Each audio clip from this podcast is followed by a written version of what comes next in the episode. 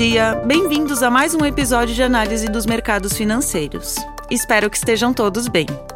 No dia de hoje, 18 de dezembro de 2023, falaremos sobre certas tendências dos mercados e de suas implicações para os investidores.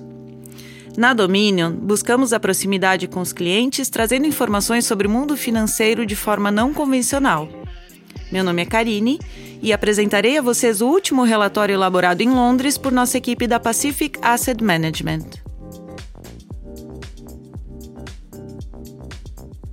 Perspectivas para 2024. Três motivos para sermos otimistas. Enquanto se escrevia este artigo, constatamos que 2023 tem sido um ano forte para os ativos de risco.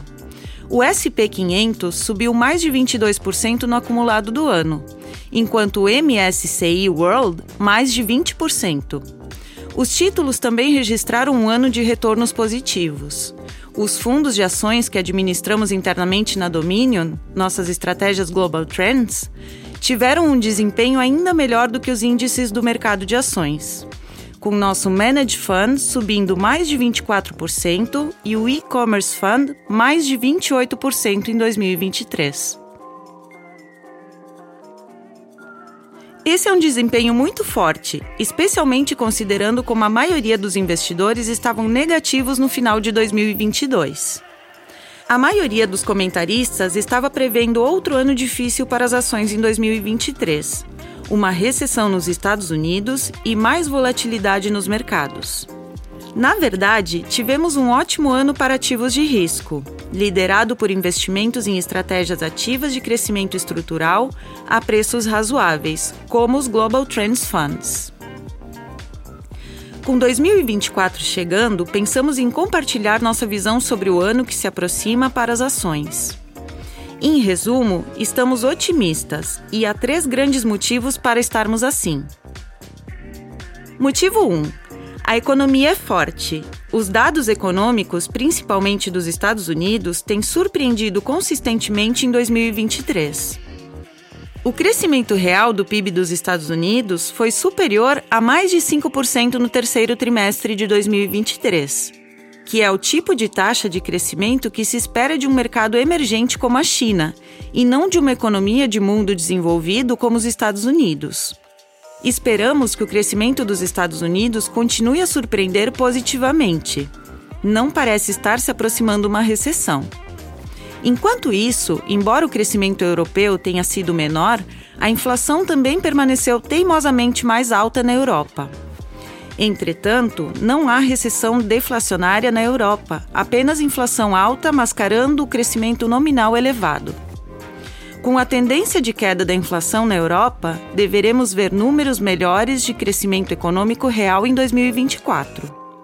Em nossa opinião, a China continua sendo um ponto fraco para o crescimento, com espaço para uma surpresa positiva em 2024.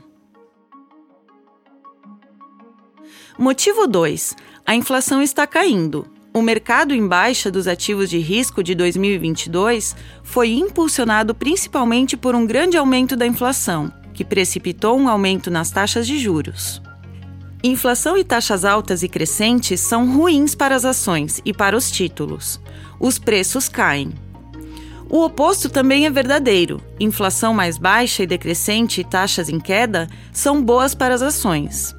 A inflação dos Estados Unidos caiu drasticamente, chegando perto de 3% agora, e também está caindo rapidamente na Europa. Já se fala em cortes nas taxas em 2024. Isso é bom para a perspectiva das ações nesse ano.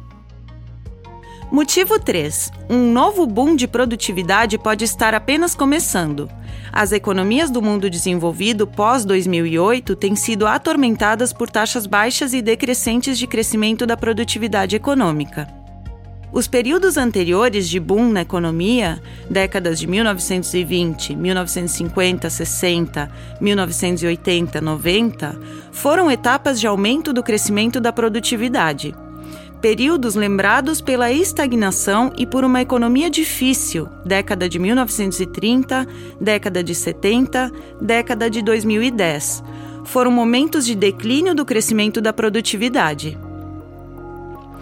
Esses períodos de aumento e depois de queda no crescimento da produtividade são cíclicos. Normalmente, um período de declínio prolongado no crescimento da produtividade, que seria uma estagnação econômica, é seguido por uma fase de aumento do crescimento da produtividade, o boom econômico. De 2008 a 2022, vimos um período prolongado de queda no crescimento da produtividade econômica, com baixo crescimento econômico e taxas de inovação em economias como a Europa e os Estados Unidos. As taxas de crescimento da produtividade na economia dos Estados Unidos acabaram de começar a se recuperar. Além disso, temos várias tecnologias importantes, como a inteligência artificial, a computação em nuvem e a medicina genética, que provavelmente impulsionarão um novo boom de produtividade. Bons de produtividade são bons momentos para possuir ações. Estamos atrasados em relação a um e parece que já começamos a inflexionar para cima. Acreditamos que não é coincidência o fato de nossos Global Trends Funds, que se concentram em investir em empresas que inovam e promovem melhorias na produtividade, terem tido um desempenho tão bom em 2023. O mercado desconta o futuro e acreditamos que o mercado está despertando para o boom de produtividade que se aproxima. No passado, esses booms duraram de 10 a 20 anos. Mesmo que estejamos no limite inferior dessa faixa, os próximos 10 anos poderão ver um grande mercado em alta nas empresas de inovação, as ações em que investimos. Se estivermos certos sobre o boom de produtividade, preparem-se para o mercado em alta do século.